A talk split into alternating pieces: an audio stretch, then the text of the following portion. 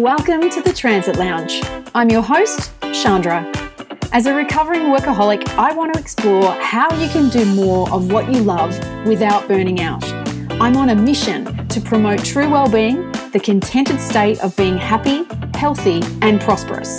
Through interviews with savvy entrepreneurs, authors, and industry experts, we'll share insights, inspiration, and practical tips on how you can be CEO you in the business of your life.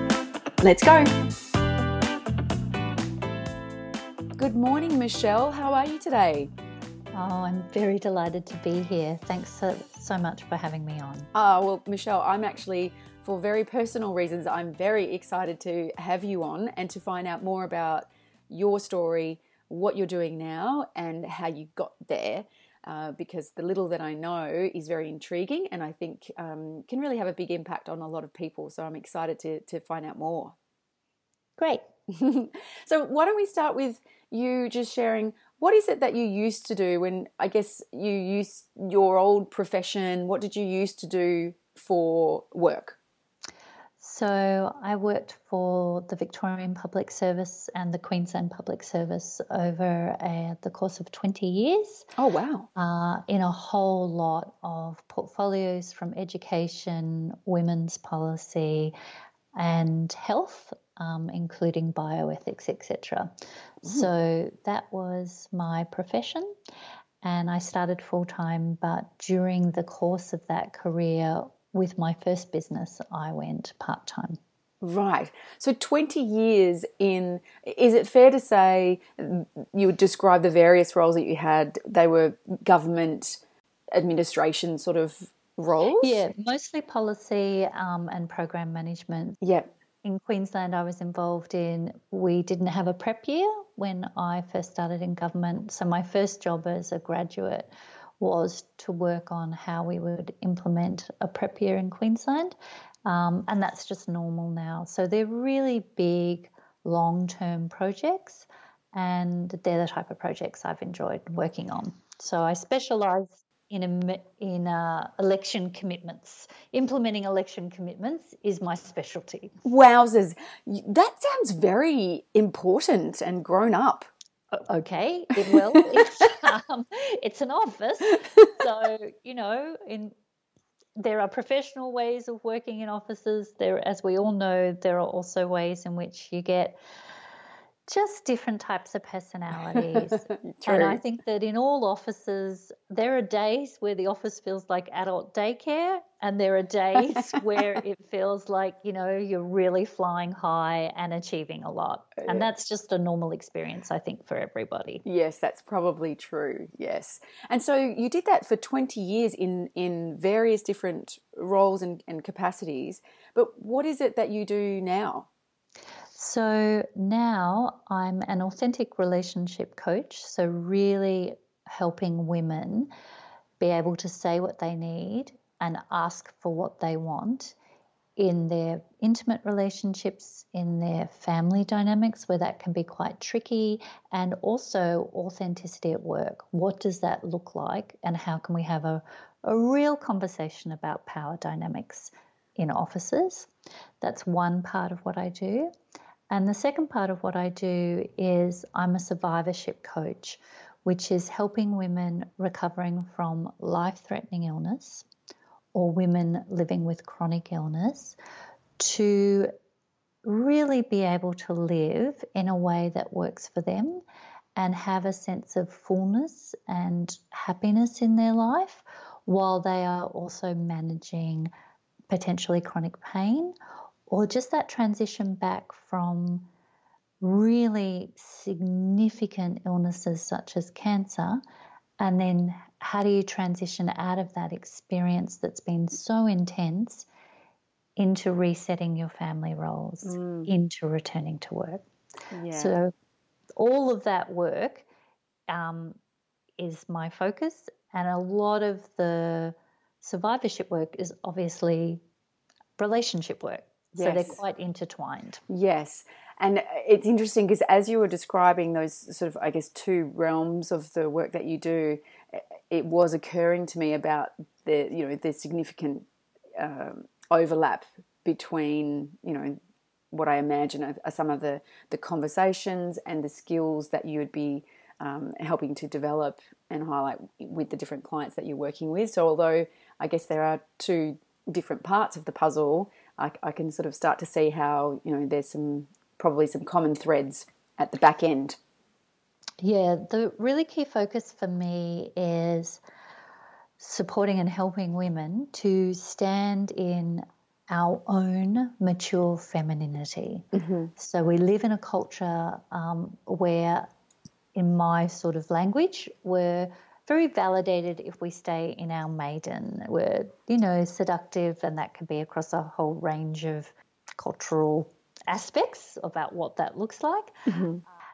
But we don't live in a culture that really facilitates and enables women to mature in life and to mature their feminine power in life.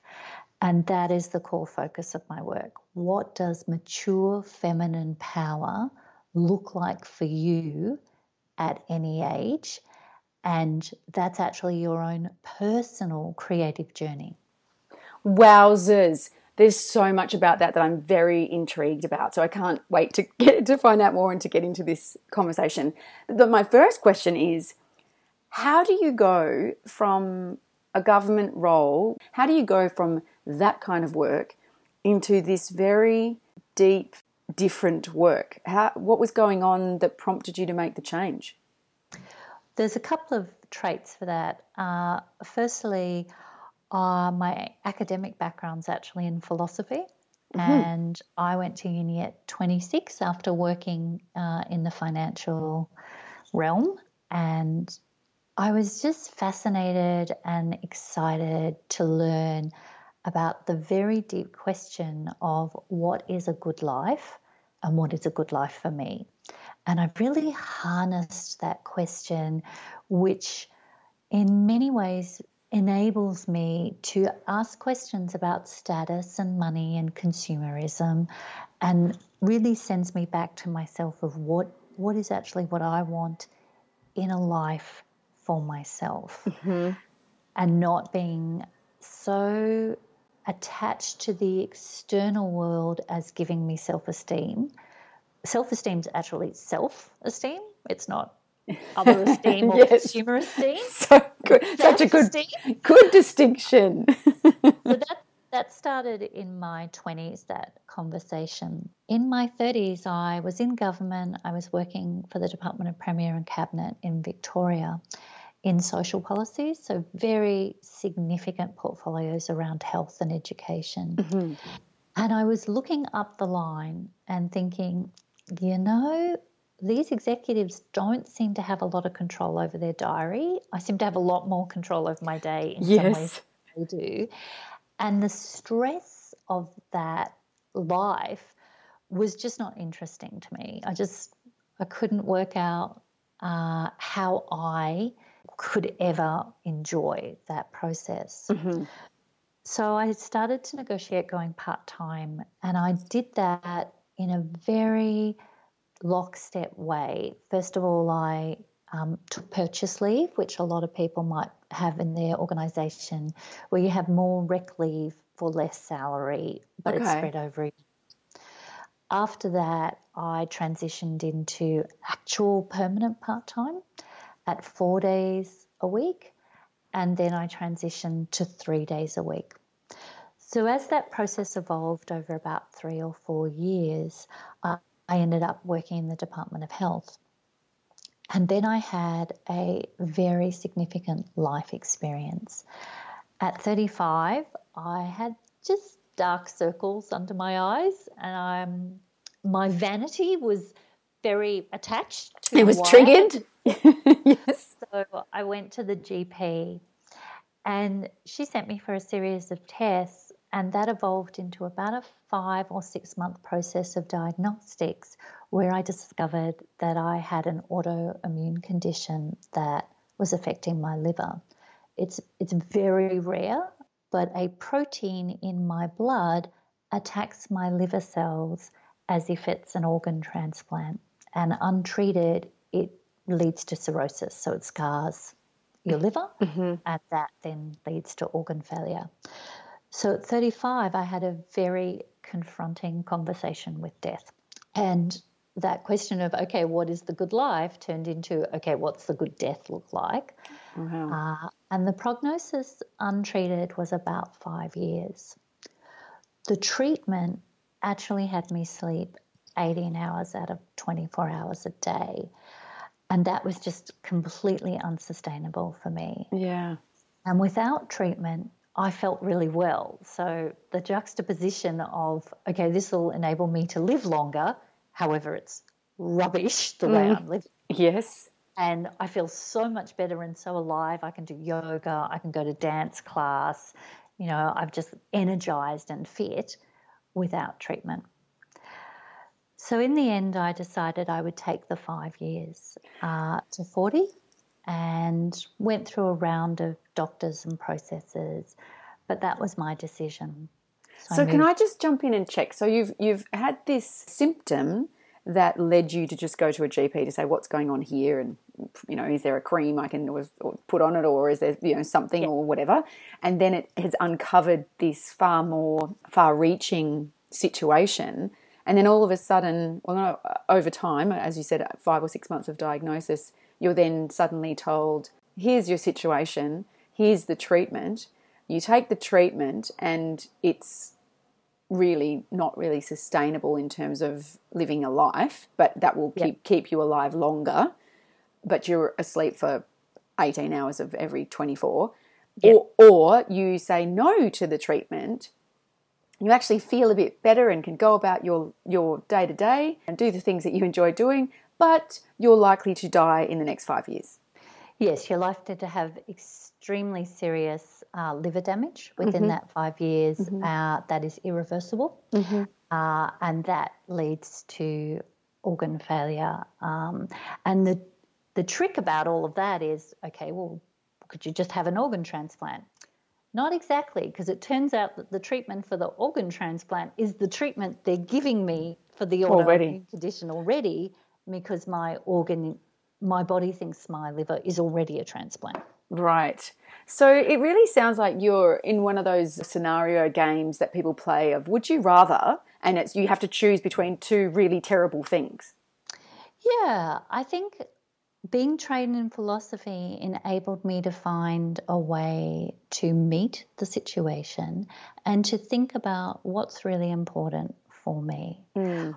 I then started, I took up uh, very serious practice of meditation. Yeah. And I studied Buddhism uh, more deeply than I had previously as a philosophy of living. Yeah.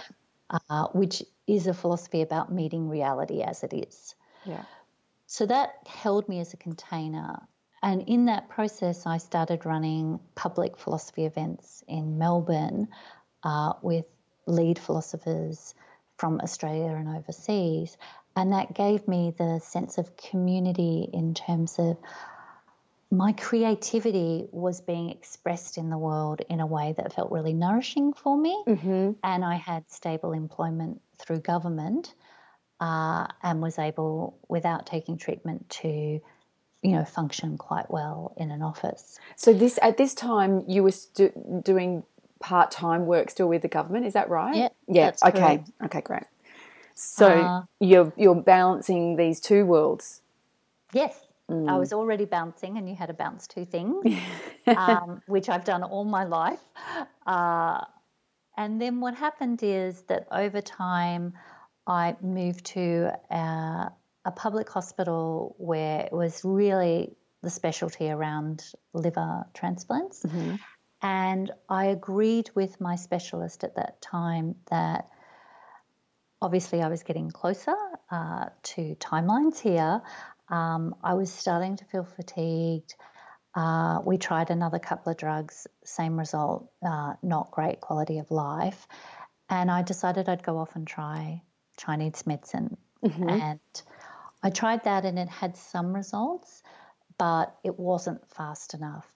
And there came a day where my specialist looked at me and said, You do not leave this hospital without treatment today. And that was the moment I had agreed with him when he said, I absolutely have to have treatment, that I would take the treatment. Right. Uh, and I was right on the edge of my liver, in his words, looked like a bomb had gone off in it. Mm. Um, it's scarred. I had it wasn't irreversible at that point, but we were right on the edge. It was six months before it would be irreversible damage. Mm-hmm. Mm-hmm. So I sat down and said, okay, right, today I take the treatment. And it turned out in that period of time, a new drug that had been produced for cancer treatment was available for select cases that did the traditional treatment for autoimmune didn't work for. And I was sort of bedbound in very intense treatment for many months. And then, as we came off a steroid that was um, decreasing the inflammation in my liver, I felt better and the cancer drug worked for me. Wow. So I got quality of life back and I'm still on it. Like it's a lifetime drug for me and I'm able to do everything that I wanted to do. Uh, and what happened in that process is I built an internal map for myself of the emotional journey I was in, read mythology, to have a way of understanding this threshold between life and death. Hmm. Well, firstly, congratulations, and it's fantastic that you were able to try that new drug and that it has actually worked for you. And I guess one of the takeouts is the importance of trusting yourself in what's right for you and that for you you made the choice of resisting treatment to a point and then as you got new information it's like okay now i now need to make the decision based on the information i have at this moment uh, and for you that, that that obviously opened up a whole new opportunity with that new drug being available yeah, and I think if that drug had been available at 35, that my body would have been fine in that process. Yeah. Uh, so I think there's two things for people having this experience, and it's not a novel experience. One is we can have a wall about refusing to take treatment, which is different to experimenting and trying treatment. Mm-hmm. So I would definitely encourage people to experiment and try treatment. The treatment that I had in 2012 when the liver was critical like this at the moment, that treatment sucked. But there was no question at that point that I had to do that because dying of organ failure was not something I was keen to do. Yes. So that treatment sucked, and I didn't know I would feel better. It was a process of I started to feel better. Mm-hmm. So there is an individual conversation with yourself. And I wouldn't say blindly resist treatment. Like your specialist actually went to medical school. Yeah. I didn't. Mm-hmm. And I saw my specialist as if I am the decision maker in this experience. So I like to think of it as I'm the queen of my land, like as an archetype. I'm a queen in this situation. My specialist is the commander of the forces. Mm-hmm. He's there standing guard at the war, and he is the assessor of the threat. Mm-hmm. He comes and gives me the advice, the expert advice. From the front line with the expertise. The mm-hmm. With all of his expertise.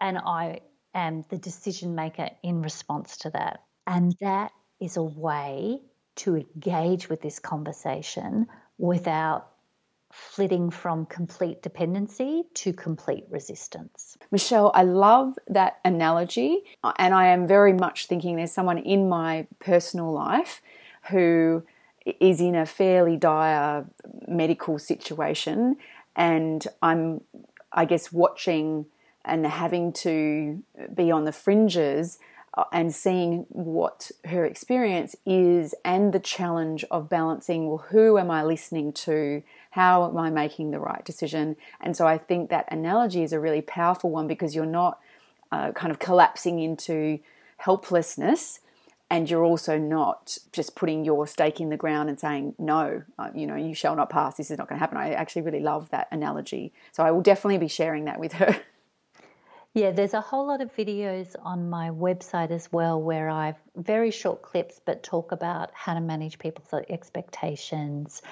Um, what does it look like in this experience of illness? Mm-hmm. To understand that it can actually be a very deeply empowering experience. The reality is you're in it. So, yes. victim, there's definitely a day or a month or a year for victim party. I fully support the victim party. Get in there, have because a good yes. You feel victimized. Like, mm-hmm. what the hell is happening here? Yes. And there are other options as well. You don't need to get stuck in the victim process feeling that's your only way to navigate the experience. Yeah, yeah. And not to uh, downplay the significance of what you've been through and, and certainly that others and potentially someone listening to this you know could be going through there's part of me too that's overlaying your approach here in a similar way that when people are in a work situation and they're feeling stuck there can be that tendency of different approaches. And one is the victim approach of I'm stuck here, I can't change, I'm too old to make a change, or I don't know exactly what I want to do next, or I don't have the money, or whatever the, the run of stories are that people will tell themselves that keep them stuck in a work situation that isn't serving them anymore.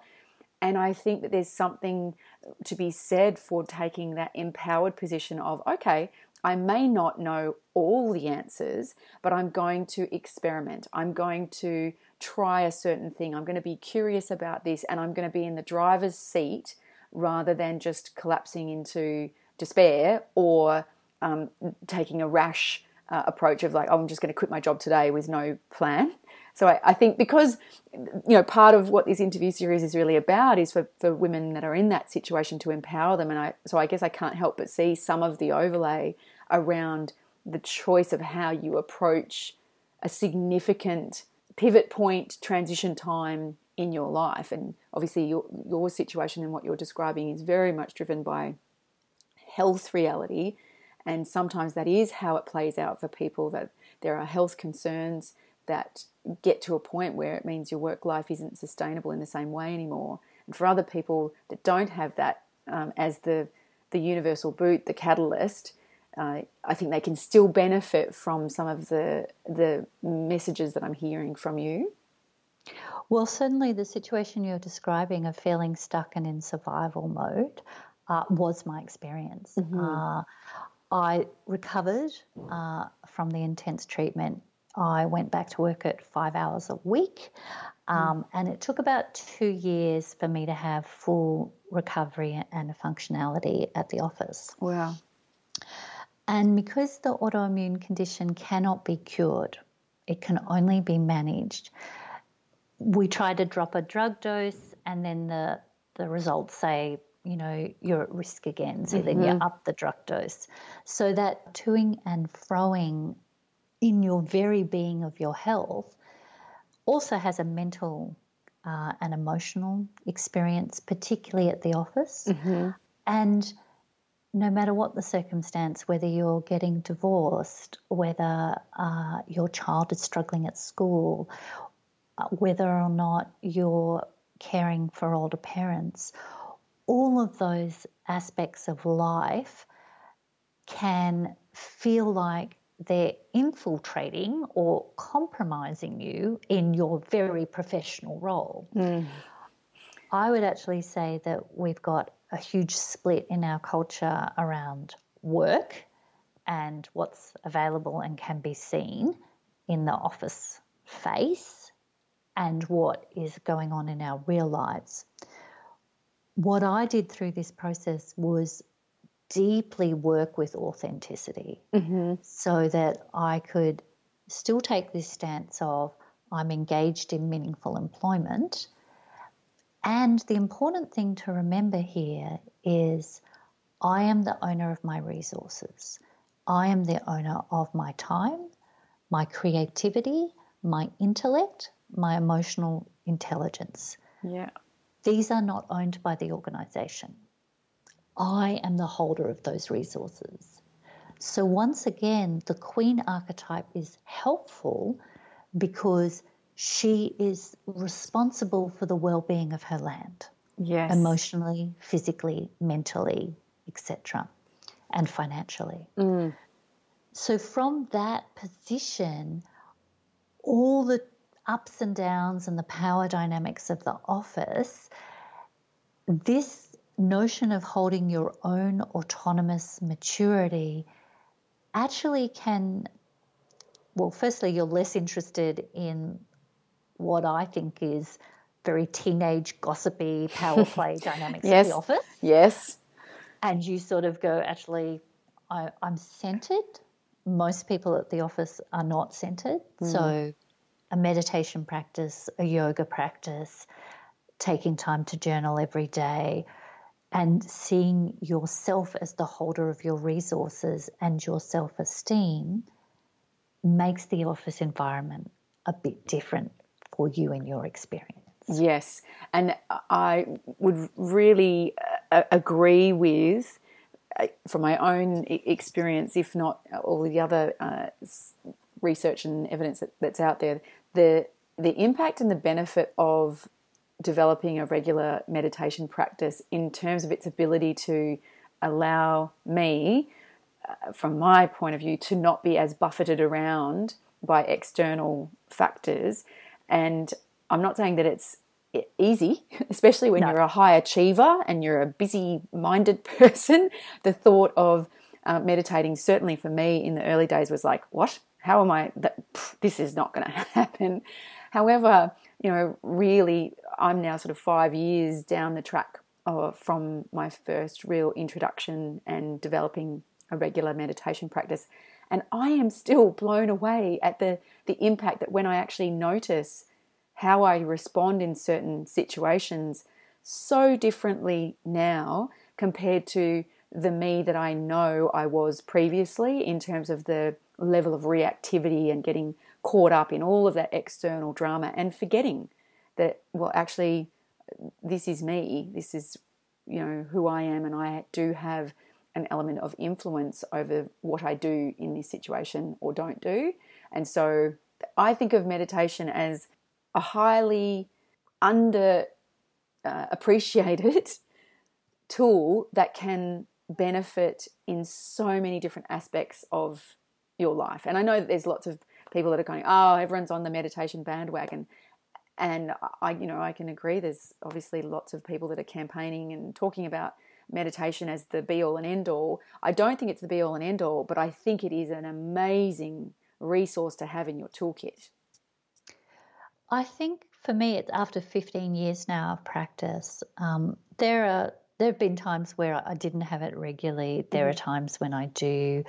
Uh, I think once you learn the skill, it is definitely my go-to resource if I haven't been meditating regularly but have a really rubbish day, yeah, it's the absolute resource to recenter me.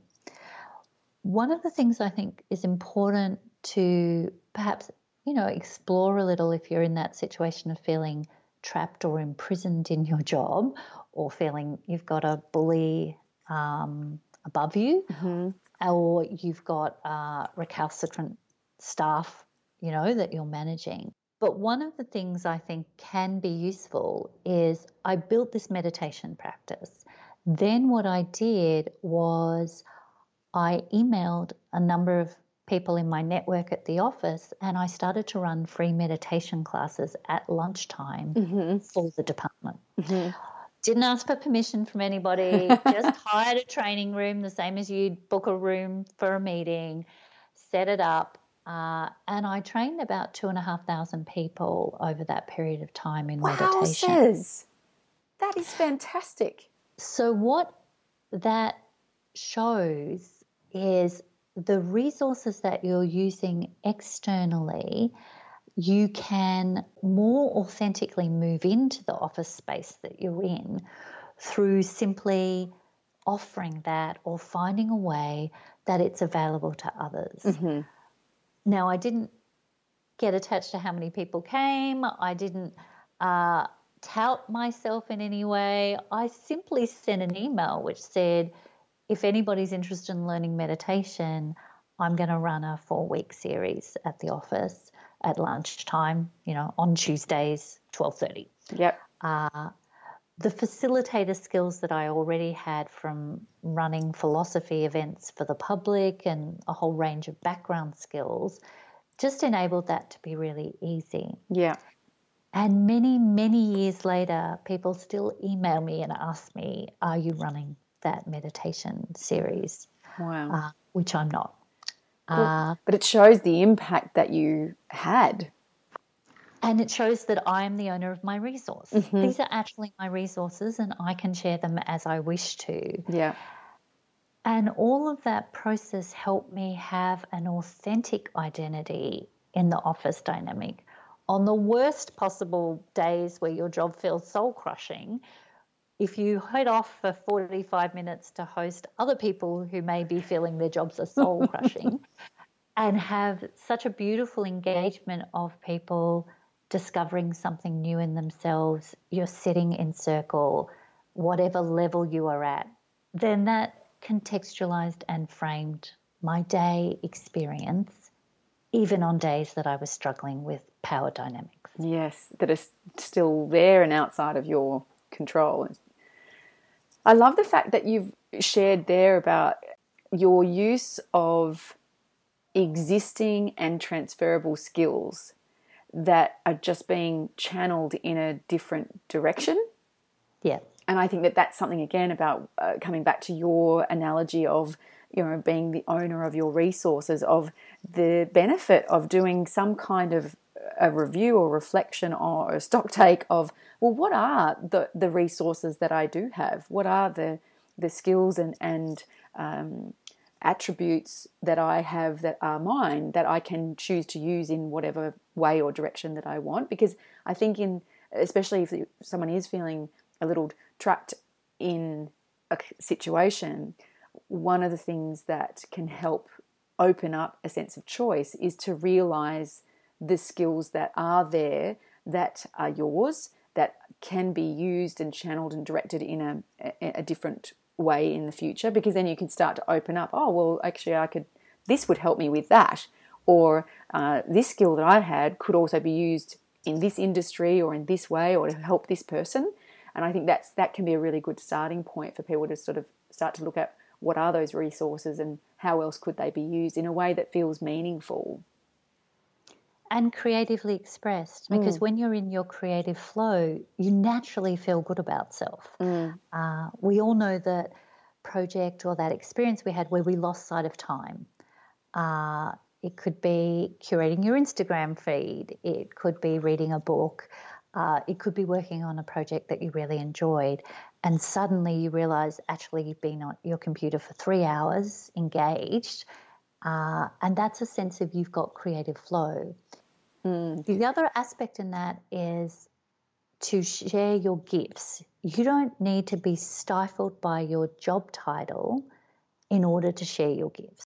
You can share your gifts and have that experience of expressing yourself and learning more about that skill because you will learn and develop your skill in the process of sharing your skills. Yes, and what I love about that is aside from the fact of, you know, not trying to wait for permission, it's also not waiting for things to be exactly perfect either. That sometimes, uh, you know, we can be so caught up in, oh, well, actually, I have to have a proper room and I have to really have every element of this mapped out of exactly how it's going to go and I need to have a proper logo and like all these things that that yep. we, we, can tell ourselves when actually it's like well actually what's the simplest way of just actually expressing this sharing this knowing that uh, exactly as you've just said you will learn as you take the action as you do it as well as developing the skill and so i'm definitely a fan of encouraging people to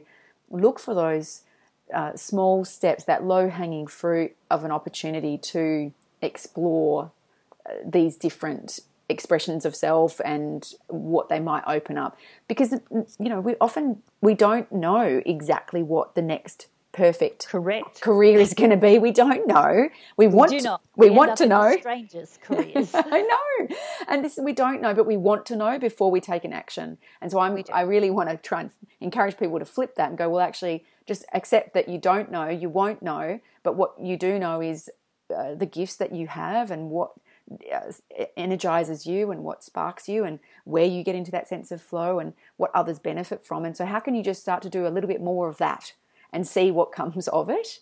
And I know that it can be scary. So, for you, then, you've you've got all of this going on, and then you've how do you then get into the work that you're doing now? How did you start to promote or offer that? So I was constantly being asked for advice and counseling around relationships Okay. uh, and felt um, that that was draining my energy. Uh, and I was sort of giving without a great boundary for my own self care because I had this wisdom that people would ask me at the photocopy or something, and I would just say a sentence. Uh, and then they'd stop and go, What? and want to know more.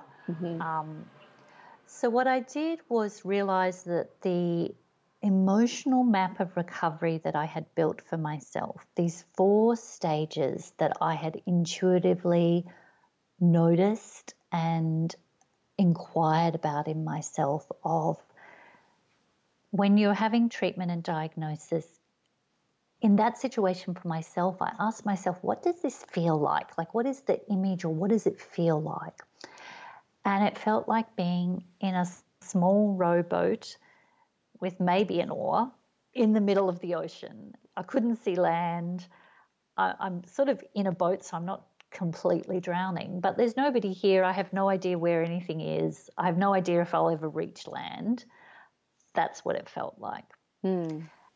and then as I transitioned and the treatment worked and I started to feel better, I felt like I was washed up on the beach. It's like, okay, I've reached land.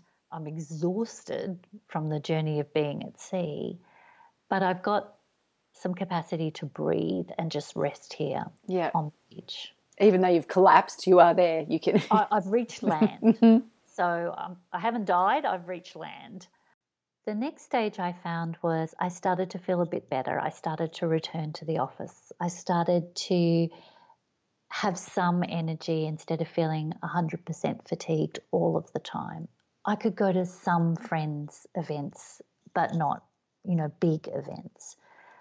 And I found for myself, it felt like I was sort of walking through a rainforest or a stream. Like it was lush and it was green and it was contained. I wasn't mm-hmm. climbing a mountain, but I could see some greenery, some connection, some nourishment for myself.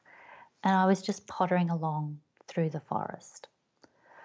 The final stage felt like I crested a hill and I could see the capacity to have a future.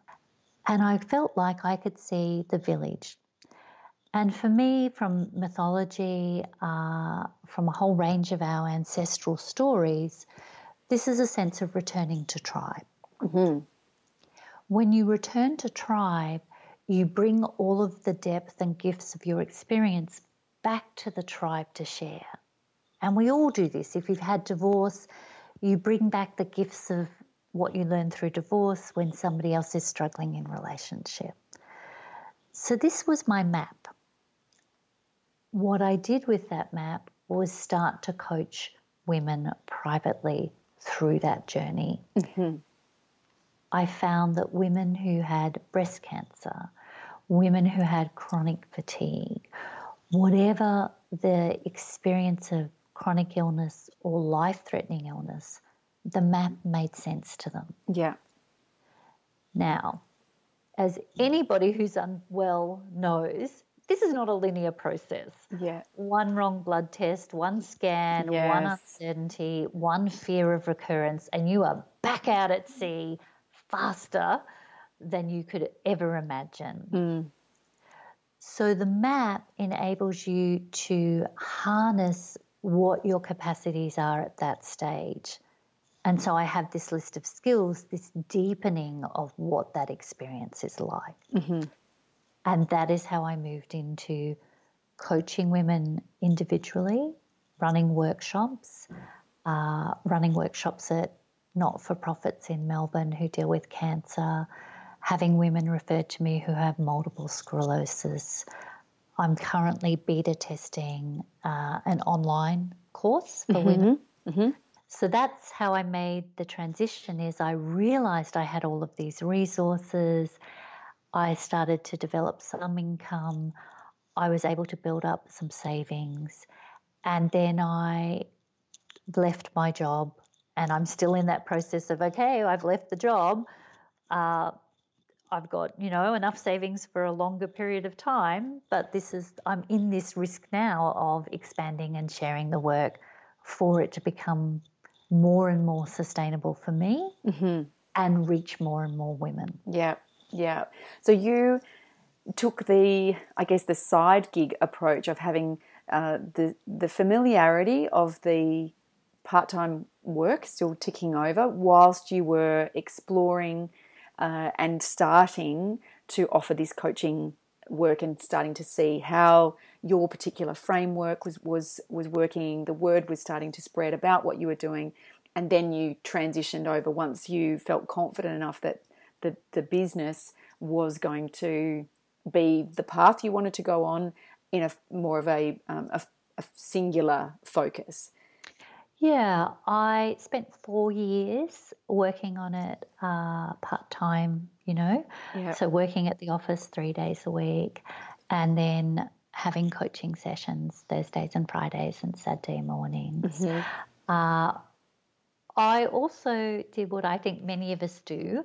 We get very, very shy about our gifts. Um, there are people that we would like to speak to, but it's very intimidating. Um, so, my beloved partner said to me three years ago, you should get on podcasts. This is how you can share this message, and what you have to share is really important. And I started speaking to podcasters like July last year. So, about two mm-hmm. and a half years later, I took up that um, advice and implemented it.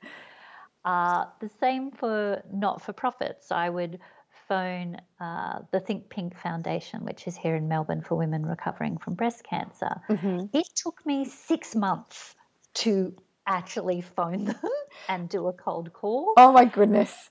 And they were so excited. We set up a meeting. Six months you waited and they, they were falling over themselves with excitement when you did. They did. And I've had that experience all the way along. Um, so I'd phone one and do something with them. And then it took me another six months to phone the next one. So once I had that experience and the confidence started to build of, okay, this is really useful, this is a real thing. I've run workshops for 15 women now. Um, I've got hospitals interested in running this workshop as a four part series, which is how it's built because it's mm-hmm. built around the four stages now uh, that are going to fund it for me to go in and run it at hospitals. So that started to give me confidence. Great. I still wasn't quite yet ready to take the leap. So the thing that I did when I'd reached that point of thinking, okay, I think I've really got something here, is I, through a friend of a friend, found an amazing business coach. Mm-hmm. In that process, I realized what are we all doing when we're sick? We're Googling. Yes. So, yes, I could go and do things at hospitals. That's, that's definitely one part of the business.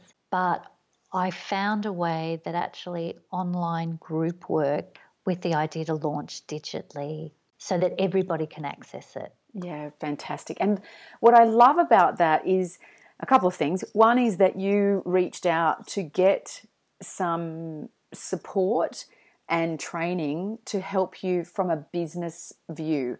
And this is something that I think, uh, again, is so important for us to realize that it's okay that you don't have all the answers yet, and that you also don't have to struggle and figure them all out on your own, that there are uh, resources out there, people out there that can actually help guide you with your expertise and your your gifts to help bring this to the world and to seek out whatever version of support works for you. Some people love um, the private one on one coaching. Some people love getting together for face to face workshops and training. Some people like the ongoing group stuff.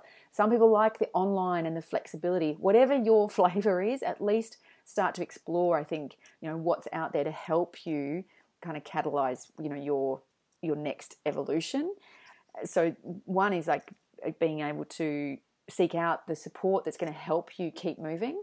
And the second thing is that you were open to changing what you were offering to really suit your intended audience and not just, I guess, being um, so fixed in your thinking of, oh, well, I've developed this four week yes. in person offering and that's what I'm going to do, that you actually started to look at things from the perspective of the audience who you want to reach and impact and were flexible about uh, shifting that. I think that's fantastic. The other thing I did was go do a whole lot of professional development in the sector. Mm-hmm. So I knew that I had something unique because that transition from the hospital door, inverted commas, back to life, yes. um, is a completely unserviced need in the sector. It's it's absolutely unserviced, and it's the part where women can really struggle financially and emotionally because all of that regular process of being a patient starts to fall away. Mm. Family and friends are like, "Oh, the crisis is finished. Great, you're all better now." And it can be a very deeply lonely time. Mm. The cancer world is realizing that actually women are surviving, well, all people are surviving cancer much longer now. And you have a million people in Australia surviving cancer, and it's going to be now seen as a chronic illness. That sector wide transition that the industry is going through has thrown up a whole lot of professional development opportunities for mm. people to train allied health people to start to take on this surviving cohort that we're all in. Yeah. So I went and spent a year doing professional development with clinicians to learn more about what's really going on at the coalface. Mm. How and was that? That, well, I was the only non clinician in the room, so I had to get used to being that. Mm-hmm. Um, so it took me about six months to sort of realize oh, what I'm doing is survivorship coaching. Mm-hmm. Uh, there are a couple of people in America who do it. There's nobody in Australia that does it. Uh, so when I would say I was a survivorship coach, then everybody would look confused or curious yes. about what's that. So you have to be unafraid to put your stake in the ground and say, actually, that's what I'm doing. What I have is valuable. My qualification is that I'm not a clinician. I have a deep understanding of the health sector. I'm trained around survivorship uh, programs and capacities the same way that other clinicians are because I'm taking the same training that they're doing. Mm-hmm. And my lived experience is a very powerful offering to others. Totally. Because would you rather have a conversation with a clinician that's talking about theory, or would you rather be connected with someone who's actually lived through it? And I know which I would choose every day of the week.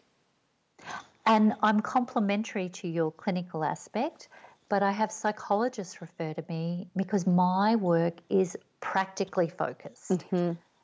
How do you have the conversation with HR? How do you go on a date after breast cancer? What do you say and to whom? Mm. What do you share with colleagues? What don't you share with colleagues? And all of this healthy, authentic, boundary, sovereign experience of maturing your feminine whole self. Mm. And so it comes back, you know, again, full circle to that mission that you are on through all the various parts of what your work is around empower, empowering and creating that mature femininity and how to express that at any age. Exactly. Yeah, yeah, amazing. Uh, Michelle, I think that it's very exciting to me the work that you are doing, and I have no doubt that there are many challenges that um, you have faced and will continue to face in terms of how you communicate, you know, what, and even the languaging question that you just brought up, how you refer to what it is that you do, and that may evolve over time. And I just want to really commend you for putting uh, your stake in the ground and saying, well, there's no one else in Australia doing it. There is a massive need and a, and a gap in the, this area, and I'm going to go out and I'm going to create something. And I'm very excited to see how you continue to grow and get this message and support out there for all of these people that so desperately need it. If people want to find out more about you and connect with you, where sh- where should they go? So my website is michelleirving.com.au. Mm-hmm. So people can find um, a whole lot of resources there, including very short clips for people recovering from illness, as well as many videos around relationships and intimacy and dating and relating. They'll also find me on Instagram at Michelle Irving Melbourne, but do get in touch by phone or email or send me a message on Instagram because in that way we'll be able to directly connect. Yes, and then you can direct them to either whatever resources already exist or what the opportunities might be that are a fit for uh, who they are and what they're looking for. And we will make sure that we include those links into the show notes. Uh, so, Michelle, mindful of time, and and uh, just want to ask you: Are there any other thoughts or tips that you would offer for people that are perhaps in that situation of uh, whether it's health related that is part of the challenge or, or otherwise, that are considering, you know, looking at what is the next phase of work life for me? What does that look like and how do I get started? And they're a bit, you know, either confused or overwhelmed or unsure. Any other tips that you would like to share with them now that you're on the other side of this change? I think for anybody, that question of what is the good life, mm. um, I think that in our culture we have an idea that escapism is the good life, being able to escape life. Yes. Uh, but your creativity is in your heart for a reason. Your dreams are not idle, they're not something to be diminished. They are there as guidance for you. And I think getting some support, uh, there'll be a lot of people who want to offer advice whether it's too risky, how are you going to pay for it, or you should do this, this, and this. Yes. no actual practical, you know, experience or process. Like, I think it's important to work with people whom you respect and who have done the work that you are looking to do. Mm. They don't have to be in the same sector, but they have made the transitions that you are interested in. And for me, you know, I've done that all the way along even though I've started something brand new, which is exactly what I did with philosophy, I started something brand new. But there are a lot of women out there who know how to build businesses and follow them, uh, use their resources that are available free. If you feel ready and connected to them, inquire about their programs. Start on a small program before you take the full financial leap mm-hmm. program. Mm-hmm. Uh, but I certainly found that I only came across uh, Susan in December, and she really has highlighted for me this stage now that I'm at and giving me the confidence to do this expansion stage. Yeah. Yeah. And again, you know, and it's great that you brought that up because there will be certain people that are right for you where you're at now and then they may be there for a season and then you'll need something different for whatever the next evolution looks like for you so uh, you know as you say connecting with different people to find out who's out there and see who resonates with you. There's so many flavors of different uh, consultants and coaches and different business offerings to find the people that you know do resonate with with you to then go okay how do i how do i learn from this this person? And uh, whether it is just the free resources of podcasts and downloads and things like that or whether there is a paid program and to be reaching out for that support i think is is great to remember that it exists and don't get hung up on the logo or the how it looks because uh, you can spend an awful lot of time refining your logo i don't have one um, but building your website and yes, it's great to have one. Um, and it's useful for people to get resources, there is a point at which you have to ask yourself, what am I actually doing to reach my clients yes. this week? Yes, so glad that you said that because there's, I mean, a lot of what we've covered today may for some listeners be feeling a bit like, oh, this is very internal work and I just want some hardcore practical tips. What can I actually do? And I and I think there is it's an important message that there's they're both needed and to not get so caught up on the external stuff, the logo, the website, everything being super perfect and before you get started because as we said earlier, you won't know how your work life, your business, your offering is going to evolve. And so, spending thousands of dollars or thousands of hours trying to make your website perfect doesn't actually help you clarify what your business is, and it doesn't help anyone else. So, get the basics done and then get out there and, and look for how can you start to uh, support and offer your services to somebody to be able to reach those people, have them become aware that you exist, and potentially work with you. That's a far better investment than um, spending thousands of dollars and hours on trying to get the perfect website, which, quite frankly, I don't think there even is one. They're all like no. a work in progress forever.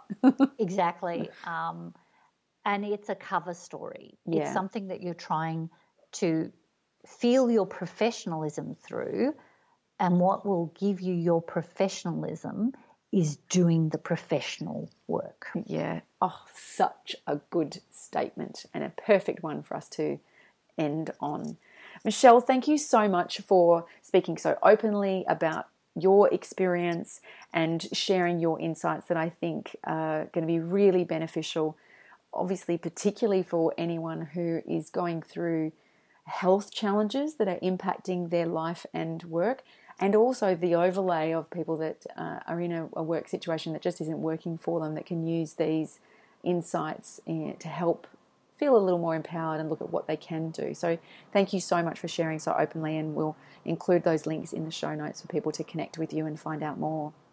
Thank you so much for the work you do. I was so excited to see somebody running this type of podcast, and yeah, it's a real pleasure to be able to share with you and for you to have that beautiful, open hearted mission to land information and wisdom in the hearts of other women. Mm, that's the goal. Thank you so much, Michelle. So that's it for another episode of the Transit Lounge podcast. Thank you for listening. I hope you enjoyed that and got some insights. And if you are a woman who is considering transitioning from a successful career to starting your own business to work for yourself. And money is something that is on your mind. It's a factor in whether or not you make this move or not and how you go about making the move. I have created a new free resource designed to help you with that because money is an aspect of our lives that is really influential and it's super important for you as a woman to become more empowered and more confident with your relationship and your results with money. So, this resource is a free money quiz and it's available for you. You can get access to that at thetransitlounge.com forward slash money quiz. I'll put a link in the show notes for you. And in that money quiz, you are going to be introduced to the five money zones that influence how much money you earn and keep, and which one of those money zones is going to be the most impactful for you to work on as you start to transition towards working for yourself so that you can charge and earn what you're worth. So you can go and get that free quiz at transitlounge.com forward slash money quiz. See you next week.